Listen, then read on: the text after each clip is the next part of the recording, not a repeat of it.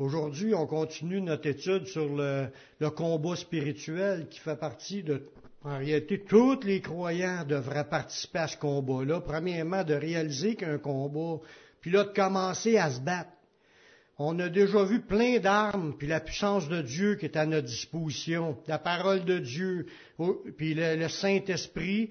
Puis aujourd'hui, on va voir une autre arme que Dieu nous a donnée pour qu'on puisse être victorieux. Parce que comme on l'a chanté tantôt, on ne peut pas par nos forces se penser vainqueur.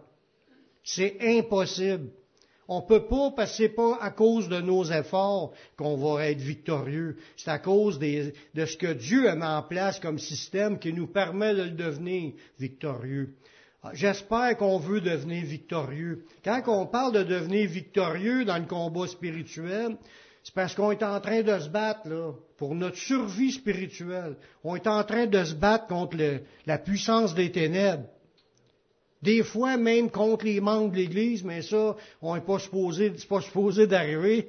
Mais des, en réalité, on se bat contre les esprits qui agissent, puis qui essayent de nous décourager, qui essayent de nous jeter à terre, de nous faire abandonner, de nous détourner, de nous remplir la tête de toutes sortes de menteries, qui nous emmènera en dehors de croire que c'est par l'œuvre de Jésus-Christ, ou il essaie de nous dévier du chemin de la sanctification pour qu'on commence à marcher d'une manière qui déplaît au Seigneur.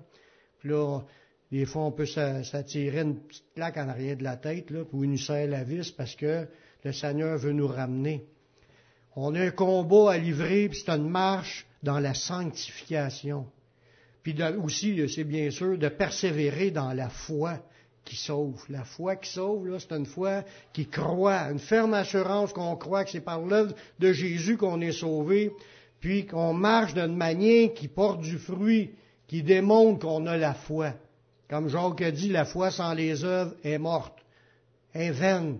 Ça sert à rien de dire « j'ai juste la foi, c'est pas les œuvres ». Notre foi doit se démontrer par des œuvres. Puis c'est, c'est nos œuvres qui démontrent qu'on a la foi. Puis les œuvres de la foi, c'est que le matin, on se lève et on parle au Seigneur. C'est le début.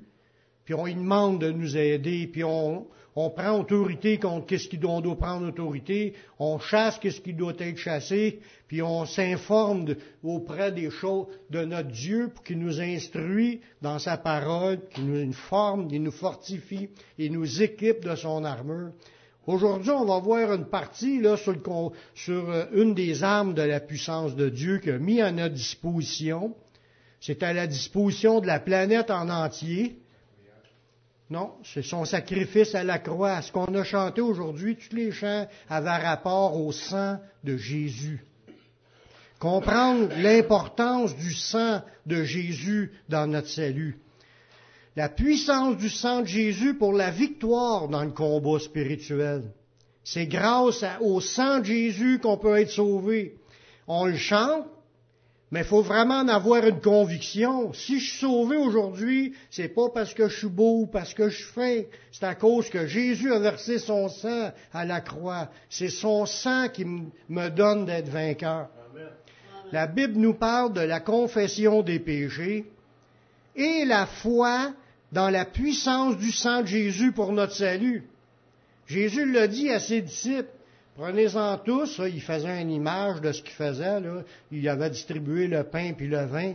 Prenez-en tous, ça représente le sang de la nouvelle alliance qu'il a inaugurée pour nous. C'est le sang de, de la nouvelle alliance qui, qui donnait à tous.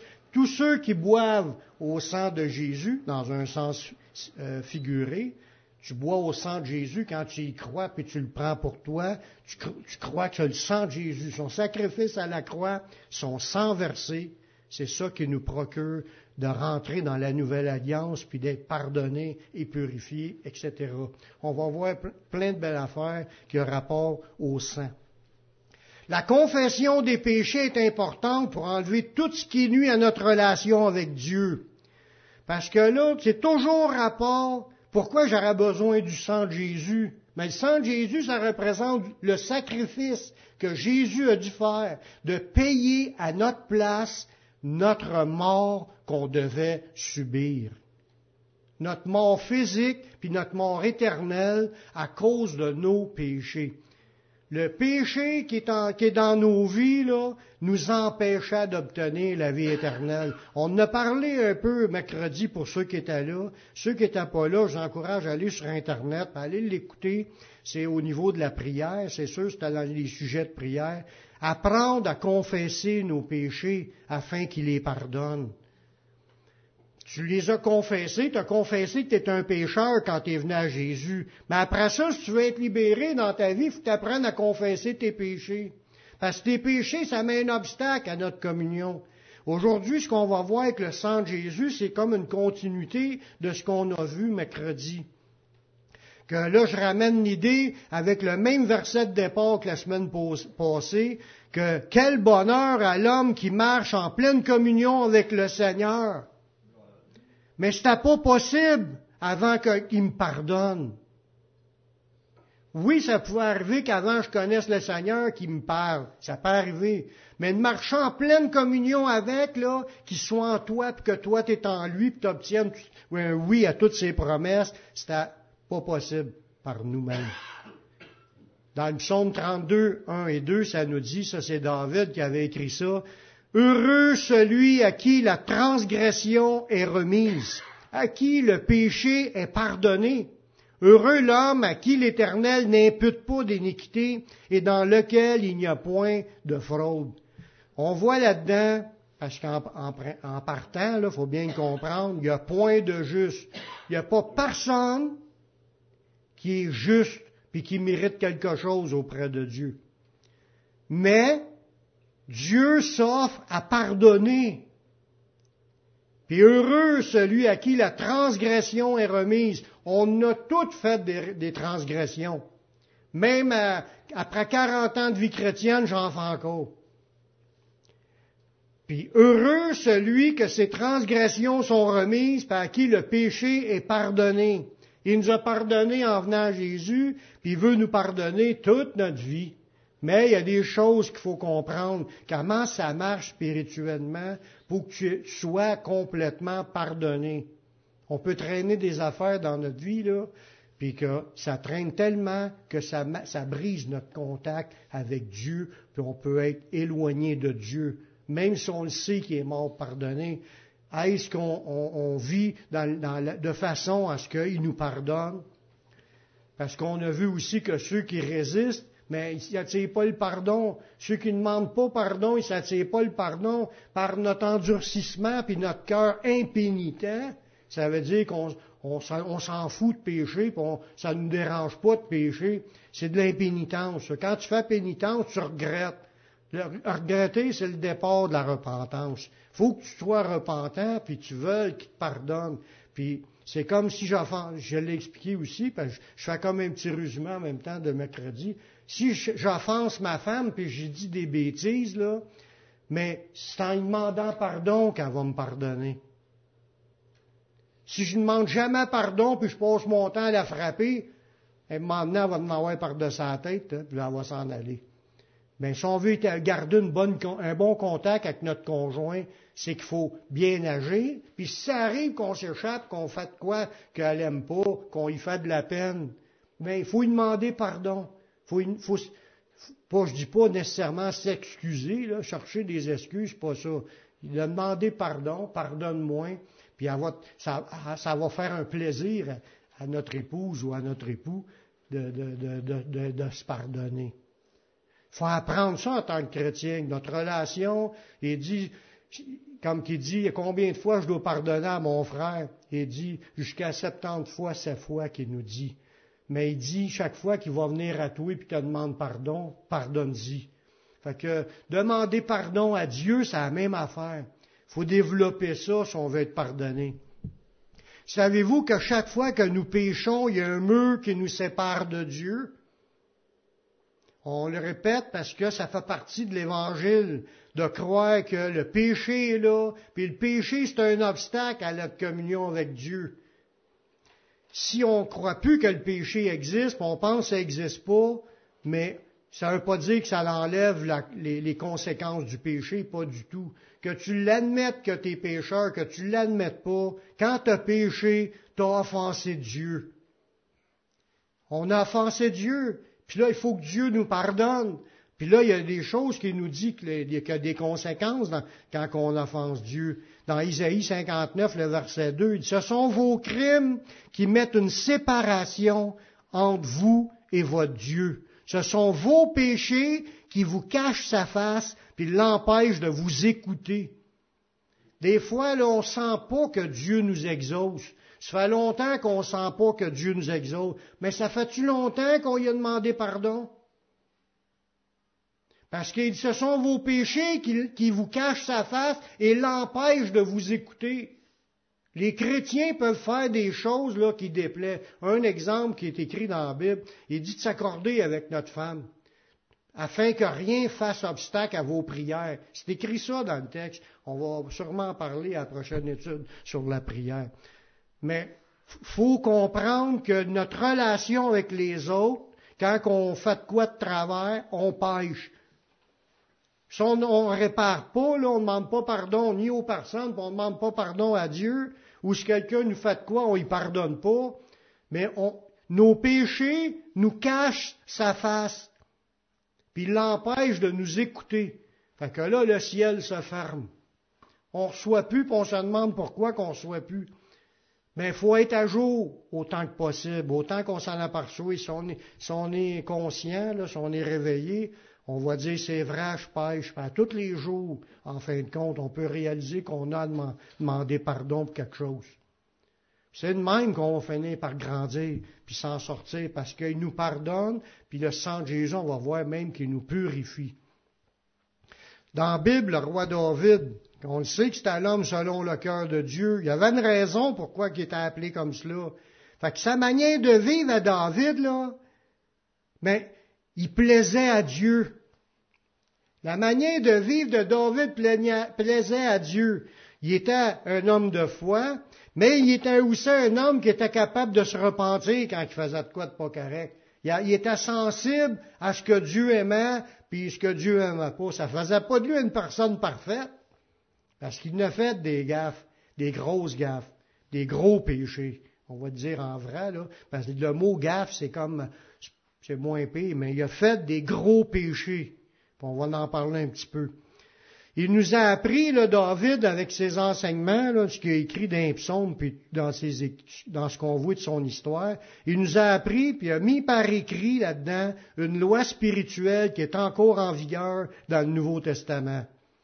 Une des lois spirituelles au niveau du péché. Cette loi-là qu'on, qu'on comprend aujourd'hui, c'est lorsque nous ne confessons pas nos péchés, le Seigneur exerce une pression sur nous. C'est une loi spirituelle que lui a écrit dans l'Ancien Testament, mais qu'on retrouve aussi dans le Nouveau Testament. Dans le psaume trente-deux, verset trois, c'est David qui parle. Et tant, il, ça c'est après qu'il ait péché, il dit « Tant que je me suis tu, il dit « Mes os se consumaient. » Je gémissais toute la journée, car nuit et jour, ta main s'apesantissait sur moi. Ma vigueur n'était plus que sécheresse, comme celle de l'été. » Dans ça, c'était la description d'un homme tourmenté parce qu'il n'avait pas encore demandé pardon au Seigneur dans la situation qu'il avait vécue. C'était grave, puis lui, en tant que leader du peuple de Dieu, il ne devait pas avoir fait ce qu'il a fait là, mais là, c'était fait. Mais il n'avait pas encore confessé, il n'avait pas encore avoué ouvertement à Dieu. Puis il n'était pas prêt de suite, il a fallu qu'un prophète y aille le voir pour lui dire que ce qu'il avait fait là, c'était grave. Puis il a donné un exemple, puis là, il a, il a fait prendre conscience, puis le prophète, il a dit, c'est toi qui as fait ça. Puis là, il a, c'est là qu'il a resté surpris. Puis après ça, il, ben là, je ne veux pas dire tout de suite ce qui s'est passé après, mais comprendre que quand on pêche puis qu'on ne demande pas pardon, notre vie va mal. Ça nous suit, puis c'est, c'est pas nécessairement le diable tout le temps qui nous attaque. Le diable, c'est sûr qu'il continue à nous attaquer parce qu'on a ouvert des portes dans notre vie. Mais même la main de Dieu qui est sur nous, nous, au lieu de nous bénir, il nous met de la pression pour qu'on se repente. Des fois, on dit « Ah, oh, le diable me lâche pas. » T'as-tu demandé pardon pour ton péché? Euh, Là, on pense que c'est oh, le diable. Non, Dieu aussi peut faire des pressions parce qu'il n'est pas, cap- il est pas content de voir de la manière qu'on marche, puis il veut nous amener à la repentance. C'est ce que David, lui qui était l'homme selon le cœur de Dieu, il a vécu un moment où il dit « Tant que je me suis tu », il ne parlait pas, il n'osa pas le dire, « Mes os se consumaient, je gémissais toute la journée. Oh, ça va mal, j'ai, oh, j'ai de l'opposition, je suis écrasé, ça va pas bien, je ne suis pas dans la paix, ou tout, peu importe les paroles. » C'est toutes des affaires qu'on peut sentir, qu'on se retrouve. On s'est retrouvé dans cette situation-là devant Dieu à un moment donné dans notre vie. Puis ça, là, il continue, il dit « Nuit et jour, sa main à Dieu s'apesantissait sur lui, puis il disait que sa vigueur était sécheresse. » Il était comme c'est un gros dent, ça allait mal, puis il n'avait plus le goût de rien faire, puis tout allait mal, mais ça, c'est la main de Dieu qui était sur lui, il n'était pas dans la bénédiction. La même idée est reprise dans la Nouvelle Alliance lorsque Dieu veut nous corriger. Ça, je vous dis, c'est une loi spirituelle qui est là et qui marche encore aujourd'hui. Dans Hébreux, chapitre douze, le verset cinq, ça nous dit... Euh, non, euh, oui, oui, c'est ça. « Et vous avez oublié l'exhortation qui vous a été adressée comme à des fils. » L'exhortation, c'est « Mon fils, ne méprise pas le châtiment du Seigneur. » Et ne perds pas courage lorsqu'il te reprend. Car le Seigneur châtie celui qu'il aime, et il frappe de la verge tous ceux qu'il reconnaît pour ses fils. Ça, ça veut dire que quand Dieu te considère comme son fils, il ne te lâchera pas. Tu vas t'endurcir, tu pèches, il va mettre de la pression. Il dit, il châtie celui qui aime. Ça veut dire, si tu n'as jamais de châtiment, tu ne te sens pas châtié dans ta vie, c'est parce que tu commences à douter là, sur le fait que Dieu est avec toi, que tu es avec Dieu. Demande pardon, puis accepte Jésus comme ton sauveur pour devenir son enfant. Mais par la suite, quand tu es déjà un chrétien, puis que tu fais des choses qui déplaient à Dieu, tu vas voir que ça va aller mal dans ta vie. Parce que la main de Dieu va être sur toi. Ça dit... Il frappe de la verge tous ceux qu'il reconnaît pour ses fils. Mais ça, ça l'arrive quand que c'est un châtiment du Seigneur. Il dit, mon fils, ne méprise pas le châtiment. Un châtiment, c'est quand tu es coupable. Tu mérites une punition parce que tu as péché. Dieu va te punir, c'est automatique, c'est officiel.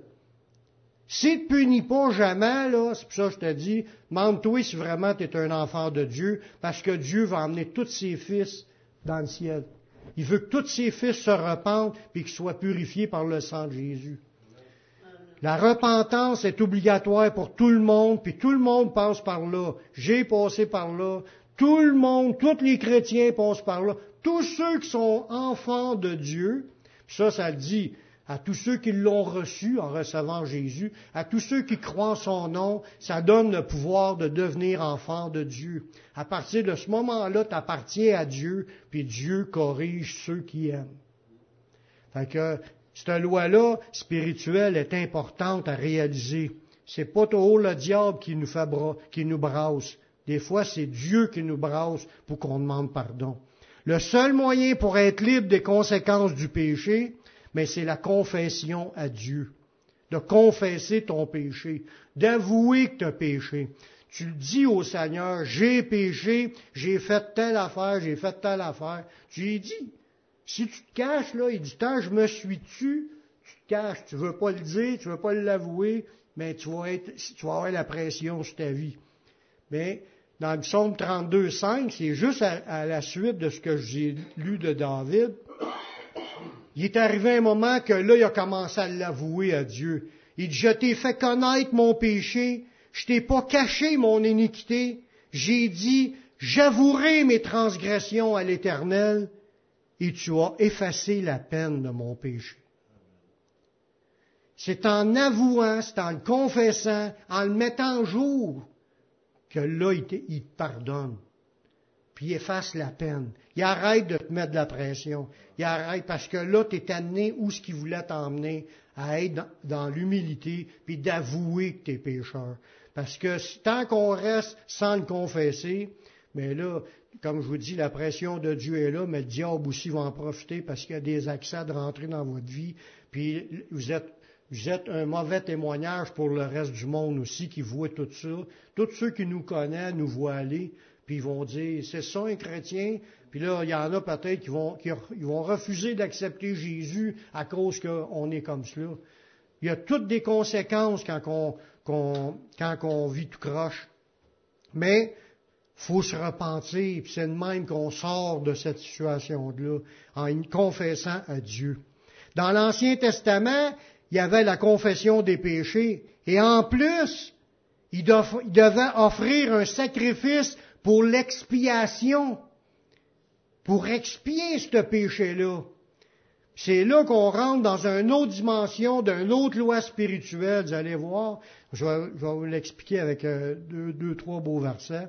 Dans Lévitique quatre, le verset vingt-deux, ça dit, puis là ça, ça s'adresse vraiment pour David, ça dit, si un chef qui a péché, non, c'est sûr, David, c'est ce qu'il avait fait, il avait péché, en faisant involontairement contre l'un des commandements de l'Éternel son Dieu, des choses qui ne doivent point se faire, en se rendant ainsi coupable. Là, là, c'est comme si il n'y a pas de détournement. Il y a les commandements de Dieu, on les connaît, puis si on pêche contre un de ces commandements-là, on se rend coupable. Même si tu es un chef, tu n'as pas d'exemption. Aujourd'hui, tu te promènes sur la route, là, puis les polices, des fois, à cause qu'ils sont polices, ils se permettent de, tra- de, de transgresser la loi en roulant plus vite pour aller chercher des beignes. On a tous été témoins de ça quelque part. Hein? Puis eux autres se pensent au-dessus de la loi. Mais nous, en tant que chrétiens, on n'est pas au-dessus des lois. Si on les transgresse, on est coupable. La même chose qu'une personne dans le monde. Il n'y a pas d'exemption. Jacques, il dit, si tu pèches contre un seul commandement, tu deviens coupable de tous. Il n'y a pas de, ah, c'est pas grave, je suis chrétien, je peux en faire. Pas pantoute. Il faut marcher dans l'obéissance, sinon, si on les transgresse, même si on n'y croit pas qu'on est coupable, on est coupable. Là, et qu'on continue au verset vingt-trois. Puis s'il vient à découvrir le péché qu'il a commis, il offrira en sacrifice un bouc mâle sans défaut. Il devra offrir un animal en sacrifice de, en allant dans le temple, là, devant le temple, au sacrificateur. Puis c'était, c'était pour un, un sacrifice qu'il devait offrir à, à Dieu pour le pardon de son offense. Ça dit, regardez bien qu'est-ce qu'il faisait en ce temps-là. Il posera sa main sur sa tête, du bouc, qu'il égorgera dans le lieu où on dégorge les holocaustes devant l'Éternel. C'est un sacrifice d'expiation. Imaginez, là, premièrement, il fallait acheter un bouc. Un bouc, là, aujourd'hui, allez acheter comme tranche d'un morceau de, chev- de, de bouc, comment ça va vous coûter? Un gigot, là, ça va vous coûter vingt-cinq, trente, cinquante piastres pour un petit gigot de rien. Achetez le bouc au complet. C'est une coupe de sang à chaque fois que tu pêches. Coupe de sang, tu l'emmènes vivant là. Oh, tu l'aimes, il est beau. C'est beau, ces animaux-là. Là, le sacrificateur est là devant toi. Tu vas mettre ta main sur ce bouc-là. Ça, ça symbolise que mon péché que j'ai fait, il tombe sur le bouc. Il fallait que tu ressentes que ça coûte de, au bouc comme punition. Là, tu égorges le bouc vivant. Tu y coupes la gorge pour que le sang il coule pendant qu'il est vivant, pas assommé. Tu sens toutes les vibrations de son gémissement, puis quand il se vide de son sang, puis toutes les... puis il sent, puis le, le jus qui pisse partout, puis ça pue en plus l'odeur du sang. Le sang revole partout, puis il récupéra le sang quand ça coulait. Puis c'est à cause de mon péché que lui, il, il se fait égorger, là. Puis là, il meurt là, ils ont récupéré le sang. Puis ça, c'est, ça s'appelle un sacrifice d'expiation. C'est que le bouc expiait mon péché. Le bouc qui était innocent payait pour mon péché. Puis là, il versait son sang pour qu'on puisse, que la personne puisse être pardonnée. Dieu est en train de préparer les gens à une loi spirituelle. On va juste continuer un peu. Là, le sacrificateur, verset vingt-cinq, le sacrificateur prendra avec son doigt du sang de la victime expiatoire, qui est le, ce bouc-là. Il prend un peu de sang, puis il mettra sur les cornes de l'autel, parce que l'autel, où il y avait le feu, il y avait des cornes qui sortaient à chaque coin. Il mettait un peu de sang sur les cornes, puis de, de l'autel des holocaustes, et il répandra le sang au pied de l'autel des holocaustes. C'est qu'il y avait un autel qui, quand, quand ça brûle, Il, il mettait le sang là, puis c'était à l'autel qui, qui, des holocaustes. Quand tu faisais un sacrifice, là, ben, tu sais, vous avez connu l'histoire du peuple juif qui se sont tous fait assassiner. Ils, ils ont appelé ça l'Holocauste. En réalité, c'était à tous les Juifs qui étaient offerts en sacrifice pour être tués. Mais un animal qui était tué, c'était un Holocauste. Puis il était, il était immolé après ça, brûlé. Mais il a versé son sang, puis il est mort. Puis il présentait le sang pour le pardon des péchés. C'est à ça la manière d'être pardonné chaque fois qu'il, qu'il transgressait un commandement de Dieu. Les gens devaient faire un sacrifice animal à chaque fois qu'ils péchaient. Des fois, les gens n'ont pas d'argent, c'est, un, c'est une tourterelle ou un pigeon, mais il y avait différentes sortes de sacrifices. Mais là, celui-là, c'était le sacrifice d'expiation. Le même enseignement de la confession de nos péchés, là, puis de, d'appliquer le sang, c'est repris dans le Nouveau Testament. Dans Hébreux neuf vingt-deux, parce que ça nous explique la raison, « Et presque tout, d'après la loi, est purifié avec du sang. Et sans effusion de sang, il n'y a pas de pardon. » Fait que dans la loi, Dieu a montré qu'il fallait absolument que le sang soit versé pour qu'il y ait un pardon. Le gars, il n'a pas juste... Juste le fait de confesser, c'était pas suffisant. Il fallait en plus qu'il allait offrir le sacrifice. Sans que le sang soit offert, il n'y avait pas de pardon. Fait que si c'était une personne qui était un grand pécheur, ça venait du côté de Tunbury, il passait son temps au temple pour aller offrir un bouc qui lui coûtait une fortune. Puis il n'y avait pas d'argent comme... Il n'y avait pas de crédit comme aujourd'hui. Fait que c'était très compliqué de garder sa vie en règle devant Dieu. Parce qu'il y en a même qui y offensent à Dieu, puis il ne demandait pas pardon, ben il n'allait pas au temple offrir le sacrifice. Mais dans la Bible, dans la Nouvelle Alliance, ça nous dit que Jésus, il est venu en tant que l'agneau de Dieu qui a versé son sang pour le pardon des péchés de l'humanité. C'est ce que on voit dans la Bible, dans Jean un, vingt-neuf. C'est Jean-Baptiste, il dit, le lendemain, il vit Jésus venant à lui, et il, il dit, « Voici l'agneau de Dieu qui ôte le péché du monde. » Jean-Baptiste est en train de prophétiser sur la mission de Jésus. Il, était pré... il présentait Jésus comme étant l'agneau de Dieu qui est venu pour ôter le péché du monde. Il fallait absolument dans sa mission que Jésus finisse immolé, crucifié, puis que son sang coule comme les animaux qui étaient là en train de souffrir pour mes péchés. Mais lui, Jésus, est l'agneau de Dieu qui a versé son sang, puis a souffert pour que je puisse être pardonné, pour que l'ensemble de l'humanité puisse être pardonné. Ce que la Bible nous dit, c'est qu'après sa mort, Jésus, il a traversé les cieux pour porter son sang sur l'autel céleste dans les cieux. C'est super.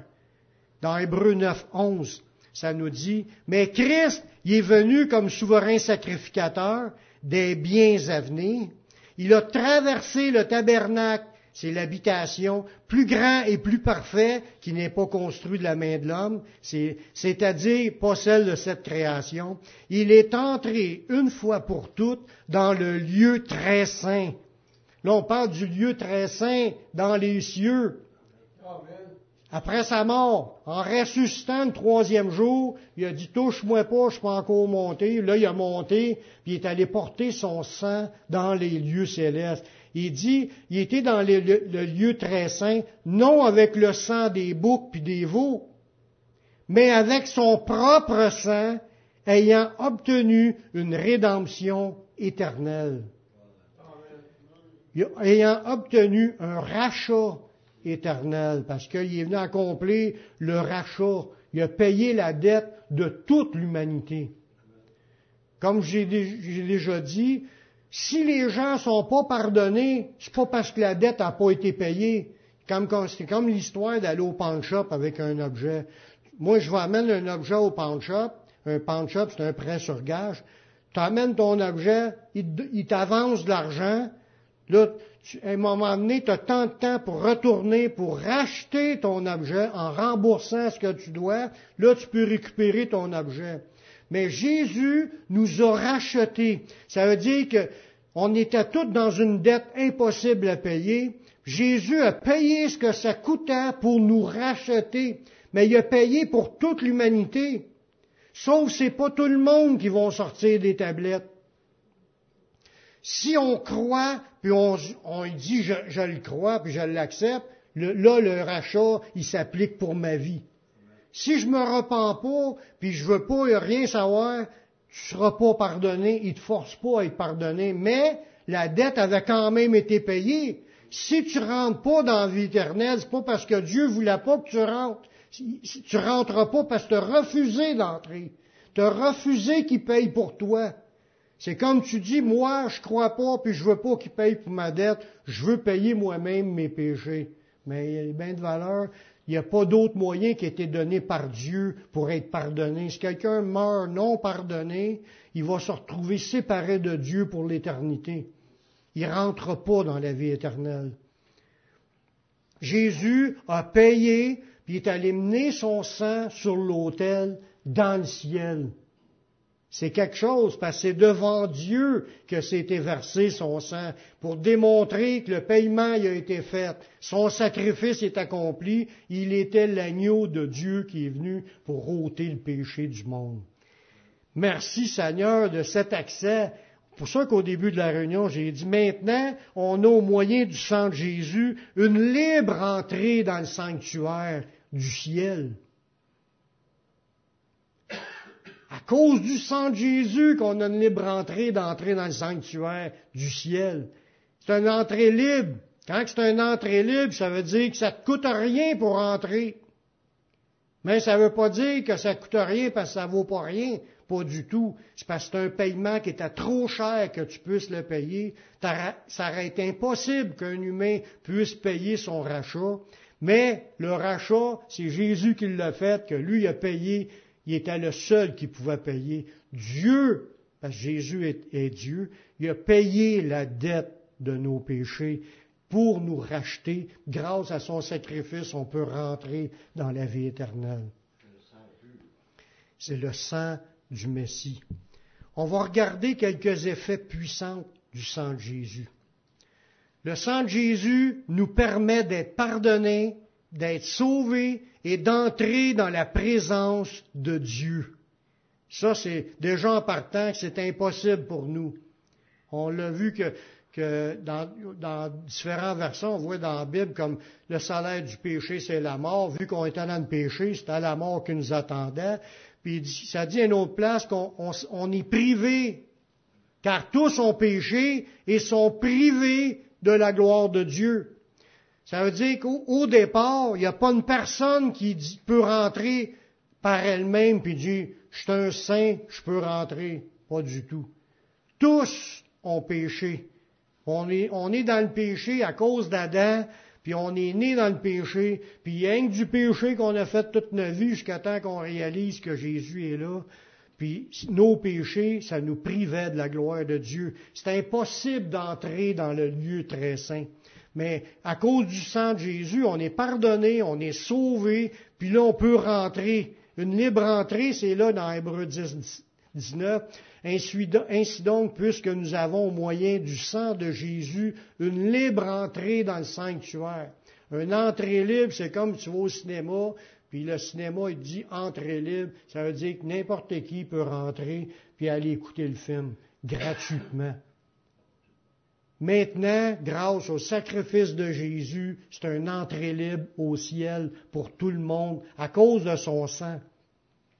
Le sang de Jésus, deuxièmement, nous éloigne de nous, éloigne de nous les conséquences produites par le péché qui entraînaient une destruction de notre âme.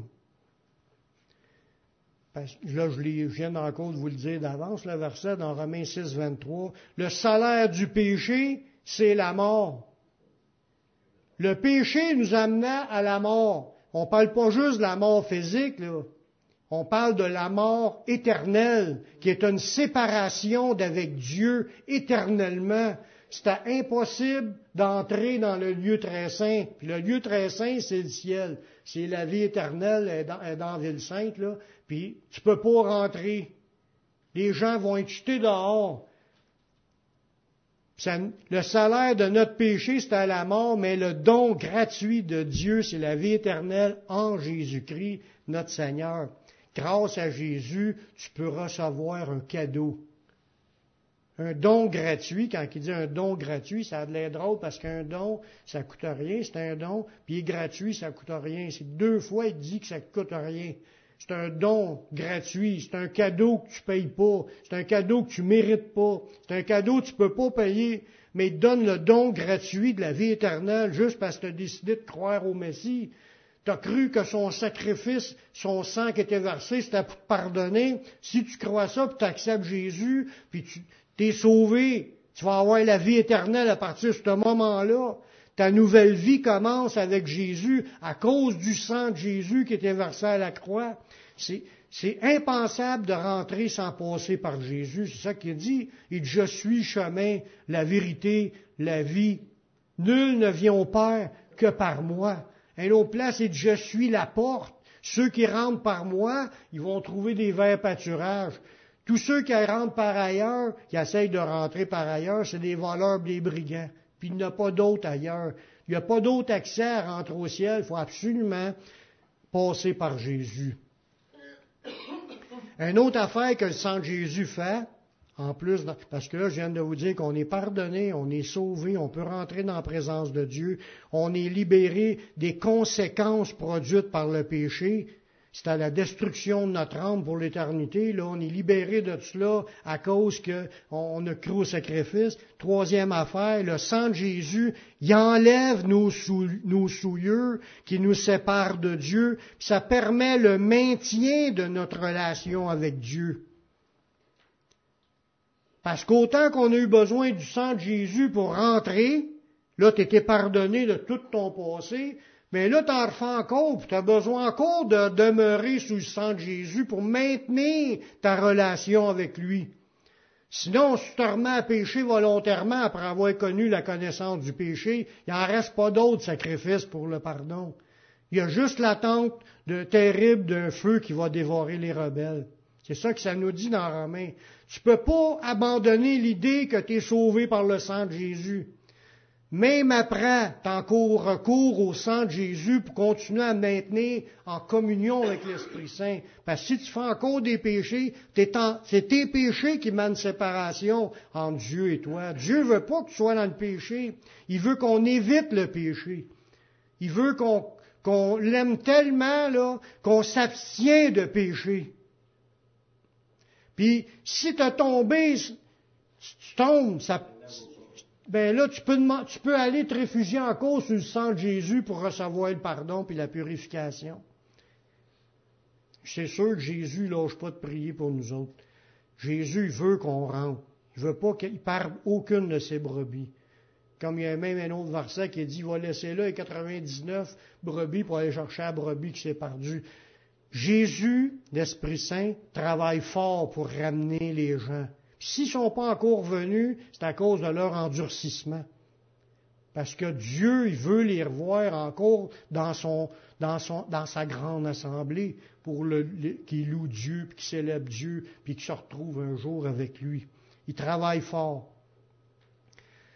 Dans Éphésiens un sept, ça nous dit, « Nous avons, en lui, en Jésus, nous avons la rédemption par son sang. » C'est ça encore par le sang de Jésus qu'on a la rédemption. La rédemption, c'est le rachat. Comme je vous disais tantôt, il a racheté au pawn shop notre dette pour qu'on ait, on puisse sortir de là.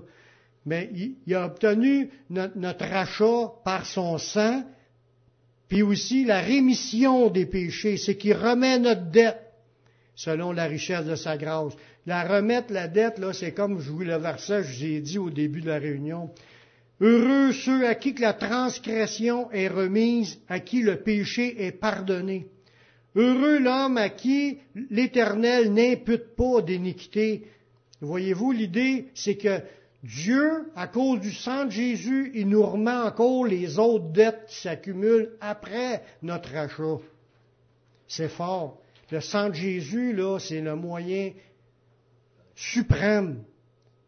Il faut le croire, puis il faut l'invoquer, il faut l'utiliser. Ça, c'est à peu près l'idée, comme je te dis, ça fait trois mois, mettons, que tu t'es pas lavé, tu sens, tu sens, tu pues. Ben, je te donne une barre de savon puis de l'eau, je te dis, va te laver, tu vas sentir meilleur après. Il a le choix d'y aller, il n'est pas obligé, mais si tu veux sentir bon, tu vas y aller te laver. Mais le sang de Jésus, c'est la même affaire. En tant que chrétien, on sent mauvais quand on pêche. Puis il faut y aller se laver. Puis il y a juste le sang de Jésus qui peut nous laver. Il faut réaliser que le sang qui était versé nous purifie. Il nous lave. Il nous remet notre dette. Quatrième point que ça nous permet d'obtenir à cause du sang de Jésus, c'est que les accès du diable là, sont réels. Il y en a qui ne croient pas à ça, qui peuvent être attaqués par le diable, qu'ils ne croient pas ça, que quand tu es chrétien, que le diable peut rentrer dans tes pensées et il peut t'utiliser. Mais il y, a, il y a des chrétiens qui marchent par des influences démoniaques puis ils s'en rendent même pas compte. Comme Judas. Judas, Ananias et Saphira, Pierre, les, il y avait Jean puis son frère. Euh, euh, en, ouais, il voulait détruire tout le monde. Il ne savait pas de quel esprit vous êtes animés. Tu peux être animé d'un autre esprit puis être assis dans l'Église, en donnant accès au diable. Mais le sang de Jésus ferme l'accès que, que nos péchés donnent au diable. Le sang de Jésus brise les liens puis les manipulations du diable si on invoque le sang. Dans Éphésiens quatre, vingt-sept, ça nous disait, ne donnez pas accès au diable. Mais quand tu as donné accès, puis tu penses que tu es pogné là, là, tu penses que tu ne peux pas t'en sortir, mais crois, c'est pas moi qui le dis, c'est la Bible qui dit, que le sang de Jésus, non seulement il va pardonner ton péché, mais il va te purifier de cet accès-là. Il va briser l'accès que le diable utilise. Quand tu es lavé et tu es purifié de ton péché, là, le diable n'a plus de droit légal d'agir sur toi. C'est de même que ça marche. À cause que t'es, t'es, le sang de Jésus nous purifie de toute iniquité. Le cinquième point, le sang de Jésus brise les liens qui nous porteraient à recommencer le même péché aussi. Parce que des fois, on, on tombe esclave d'un péché.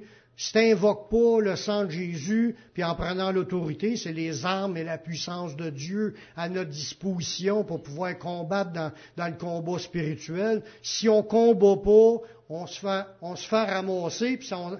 Ça se répète, ces patterns-là. Ça lâche pas. On peut être des semaines, des mois, des années dans un péché, séparé de la communion avec Dieu, parce que notre péché mène séparation. Tant qu'on n'invoque pas le sang de Jésus, l'avouer premièrement à Dieu qu'on est pécheur, d'en demander pardon, puis de lui de demander de nous purifier par le sang de Jésus, on reste dans le pattern, puis on répète les mêmes affaires. Mais il faut croire que le sang de Jésus est assez puissant pour nous, nous de briser tous les liens que le diable utilise, puis de, de même affra- nous affranchir de, de, de, de ce que nos dépendances puis nos chaînes dans nos mauvaises habitudes. Dans un Jean un neuf, ça dit, si nous confessons nos péchés, on voit encore l'idée de confesser nos péchés, il est fidèle et juste pour nous les pardonner. Ça, c'est la première chose qu'on veut. On veut être pardonné. Donc, là-dedans, c'est en train de dire aux chrétiens qu'ils ont à confesser s'ils veulent être, continuer à être pardonnés. Tu peux être chrétien puis être non pardonné encore dans des choses. Comme un fils rebelle, un fils qui ne fait pas la volonté de Dieu puis que Dieu veut corriger parce qu'il te reconnaît pour son fils, il va te serrer à la vis. Il veut t'amener à ce que tu te repentes. Il veut que, tout, que tous ses disciples pasteur, évangéliste, missionnaire, peu importe ton titre, tout le monde doit confesser leurs péchés à, à mesure, puis demander que le sang de Jésus nous purifie. Il dit, si, il y a une condition là au début, si nous confessons nos péchés, il est fidèle et juste pour nous les pardonner. Et, il y a un « et » parce qu'il y a deux choses qui vont se produire. Et pour nous purifier de toute iniquité. Il ne veut pas juste que te dire « je te pardonne ». Il veut aussi te sortir de là. Il veut purifier ta vie afin que ça ne recommence pas. Afin que ta vie soit pure, qu'à ses yeux tu sois libre, puis que ça ne se répète pas. C'est ça qui est le but aussi, là. Fait que, faut apprendre, quand tu es chrétien, à confesser à mesure. Ben, je le sais, j'ai déjà entendu des chrétiens qui disent qu'ils n'ont pas besoin de demander pardon. Ils se disent, je suis sous la grâce. Ça, là, c'est, c'est un mensonge de comprendre ça de cette façon-là. Oui, tu as eu la grâce d'être pardonné au départ. Tu étais gracié de toutes tes fautes. C'est vrai que tu es sous la grâce. Mais la grâce demande, la grâce pour continuer d'agir, exige une continuité de repentance, puis de confession, d'aller à Jésus, d'invoquer Jésus. Si tu fais pas ce côté-là, tu es en train de t'endurcir. Soit que tu crois plus que le, le, le sacrifice de Jésus est encore, euh, qui est encore nécessaire pour pouvoir continuer à te purifier, puis à, à te libérer, puis à, à, à, à, à t'amener la victoire dans tous tes les domaines de ta vie. Soit que tu y crois plus, ou soit que tu es rendu un dur, endurci au point que tu penses que Dieu est prêt à accepter n'importe quoi. Le péché, ça attriste le Saint-Esprit. On l'a vu mercredi. Je vous encourage aussi à aller écouter l'autre message. Le, le Saint-Esprit, ça attriste. Il est attristé quand on pêche. Puis, à un moment donné, t'es séparé. Même s'il est encore là autour, puis il te regarde, puis il met de la pression, il veut te ramener. Si on ne croit pas à cela, là, que ça peut arriver que tu sois séparé, allez lire le début de l'Apocalypse à une des sept lettres des sept églises, là. Puis, ça nous dit que dans cette église-là, ils se pensaient tous bien bons, bien fins, bien, bien capables, bien beaux. Mais Jésus, lui, était plus là. Jésus était dehors, puis frappait à la porte, puis il aimait ça entrer, puis il dit, euh, il dit, j'entrerai chez lui. Si quelqu'un, il frappe, il, il va rentrer chez eux, même pour aller chez eux manger. Mais dans cette église-là, il est dehors dans la porte. C'est grave quand tu penses que Jésus n'est même plus dans son église. Je vous encourage à... à ne pas être dans ce chemin-là.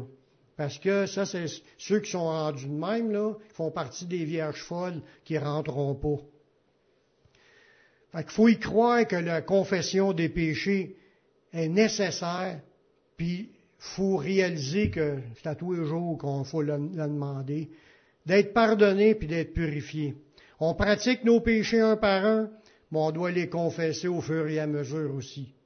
Même s'il se répète le lendemain, il faut que tu le confesses encore afin de continuer à être pardonné et aussi d'être purifié. N'oublions pas que c'est par la puissance du sang de Jésus que nous sommes sauvés et délivrés. Notre victoire est grâce au sang de Jésus versé à la croix. Je finis avec un dernier verset qui confirme cette idée-là. Dans Apocalypse douze, verset dix. Et j'entendis dans le ciel une voix forte qui disait, « Maintenant le salut est arrivé, et la puissance et le règne de notre Dieu et l'autorité de son Christ, car il a été précipité l'accusateur de nos frères, celui qui les accusait devant notre Dieu jour et nuit. » Puis là, ça parle de nous. « Ils l'ont vaincu, en parlant du diable, à cause du sang de l'agneau. » On, on l'a vaincu à cause du sang de l'agneau et à cause de la parole de leur témoignage. Confessez ce qu'on croit. Si tu confesses de ta bouche le Seigneur Jésus, tu crois, tu le dis que tu y crois, mais toute ta vie, il va falloir que tu confesses que tu crois, puis tu t'accroches au sang de Jésus. ça dit, à cause de la parole de leur témoignage, ils n'ont pas aimé leur vie jusqu'à craindre la mort. Un disciple qui a peur de la mort, il ne veut pas mourir, il veut être sauvé, il va combattre. Amen. Si tu veux être sauvé, tu vas combattre. Si tu t'en fous d'être sauvé, laisse-toi aller, tu t'en vas directement dans la perdition. Crois au, au, au salut, crois-y assez pour commencer à te battre pour être sauvé. Ils n'ont pas aimé leur vie jusqu'à craindre la mort. On craint la mort, on veut pas, on veut pas y aller dans la mort. Moi, en tout cas, je veux pas y aller. Je veux être sauvé. Puis je vais faire ce qu'il faut pour pouvoir rentrer. Puis c'est ce que Dieu s'attend que chacun de ses disciples à travers la planète, que les gens apprennent à confesser leurs fautes pour de continuer à demeurer sous la grâce, puis le pardon, puis la purification. C'est ça qui est le seul chemin. Puis c'est le sacrifice seul de Jésus qui nous donne la victoire. On va prier. Seigneur, merci pour ta parole qui est vraie. Merci pour tes révélations, Seigneur. Merci d'affermer notre cœur, à mettre notre foi dans ton sacrifice à la croix. Ce que tu as payé la dette de nos péchés, ton sang est versé comme étant l'agneau de Dieu qui a enlevé nos péchés. Puis on veut, Seigneur, continuer à demeurer sous le sang de Jésus, purifiés par le sang de Jésus, que nos vies changent, que nos vies soient transformées à cause de, de la puissance du sang de Jésus. Merci de ce que tu vas faire dans nos vies. Je te prie, je te rends à la gloire et te reviens dans le nom de ton Fils Yeshua. Amen. Amen.